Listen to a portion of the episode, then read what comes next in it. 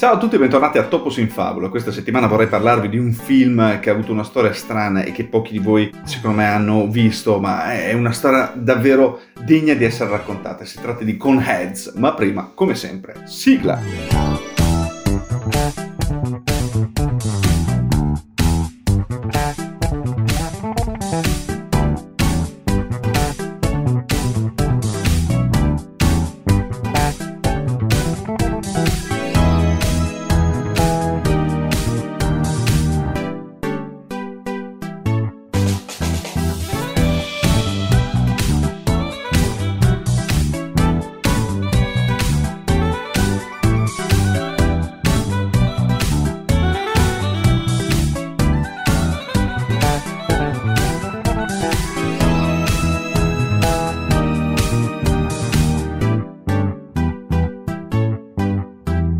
Nell'estate del 1993 il film Teste di cono, letteralmente Coneheads, di Steve Barron, arrivò nei cinema americani con grandi aspettative. I suoi produttori avevano buone ragioni per credere che potesse seguire le orme di uno dei titoli di maggiore incasso dell'anno precedente, cioè Fusi di testa, che aveva incassato globalmente 180 milioni di dollari. Dopotutto entrambi portavano personaggi già visti al Saturday Night Live nel mondo widescreen di Hollywood. Inoltre eh, il Saturday Night Live aveva fatto centro con il eh, suo eh, primo tentativo di spostare le sue gag dal piccolo al grande schermo, eh, con i Blues Brothers ovviamente, che è diventato uno dei, eh, dei maggiori incassi dell'anno in cui è uscito, venendo poi ovviamente riconosciuto giustamente dalla Library of Congress come opera culturalmente, storicamente o esteticamente significativa.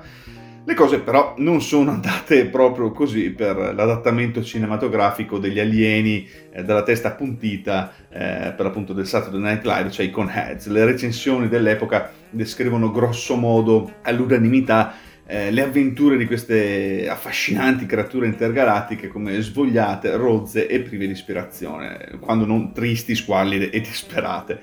Non c'è da stupirsi quindi che con Heads sia stato un flop negli Stati Uniti e non sia di conseguenza nemmeno stato distribuito nei cinema fuori eh, dall'America all'epoca, ma solo sul mercato home video e neanche tanto pubblicizzato.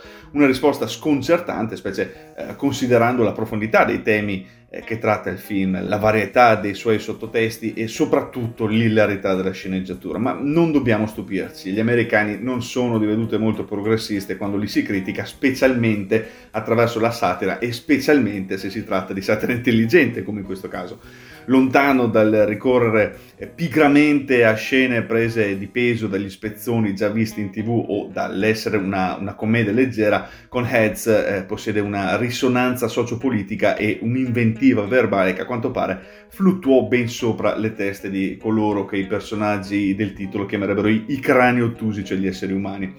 È vero, con Heads dovette affrontare problemi di immagine più difficili rispetto ai colleghi fusi di testa Blues Brothers, entrambi quei titoli presentavano eh, tipi di personaggi che tutti conoscevano bene, adolescenti fuori di testa delle periferie e baby boomer amanti della musica soul, per semplificare orridamente i personaggi diffusi di testa, ma soprattutto i Blues Brothers. Quello diretto da Steve Barron chiedeva invece eh, di più al potenziale pubblico, sfidando una serie di preconcetti eh, più elementari, comprese le tipiche nozioni di bellezza, l'approccio eh, comune all'altro, l'attaccamento al sogno americano e soprattutto le espressioni più comuni di pregiudizio.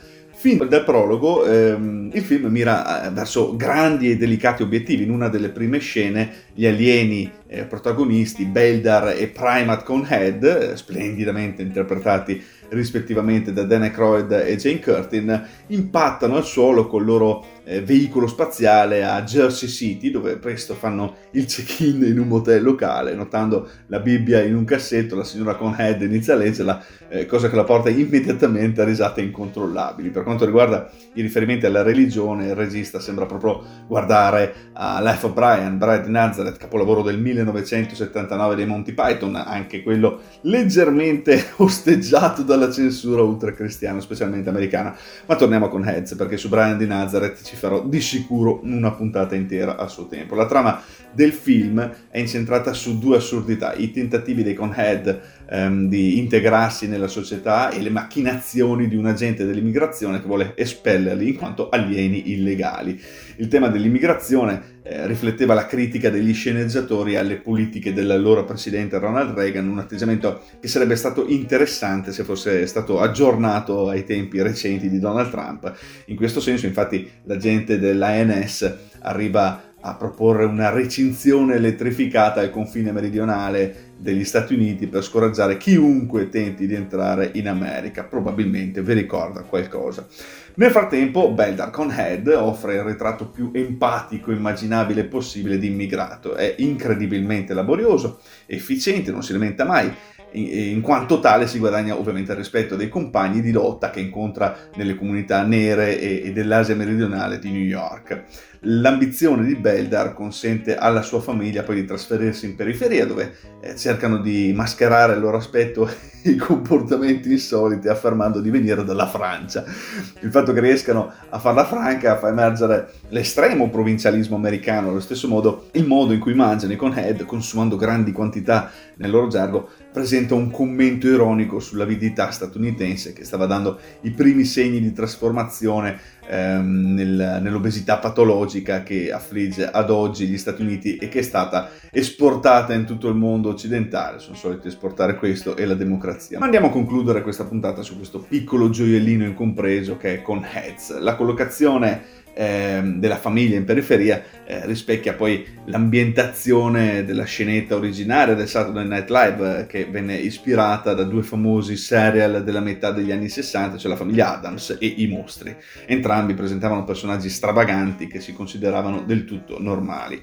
La loro sfacciataggine servì da eh, freddo contraltare al conformismo di il carissimo Billy dell'era Eisenhower, anticipando anche l'etica del fai sventolare la tua bandiera di freak di tipo strano, mm, che poi sarebbe arrivata con la controcultura eh, verso la fine degli anni 60. Allo stesso modo la capacità parallela della famiglia Conhead di assimilarsi eh, nella società rimanendo fedele alla propria identità eccentrica, sovvertiva l'intera nozione di straniero. La parte più affascinante è che, a parte le orribili persone dell'immigrazione, tutti quelli che incontrano i conheads li accettano completamente. È un perfetto esempio della ehm, disparità tra il modo positivo in cui la maggior parte delle persone tratta gli, gli stranieri che conosce effettivamente e il modo negativo in cui vengono manipolati per considerarli una volta demonizzati come una forza minacciosa da parte ovviamente delle persone razziste. Se tutto questo può sembrare un po' pesante per una commedia, il film invece riesce a mantenere la sua leggerezza attraverso la,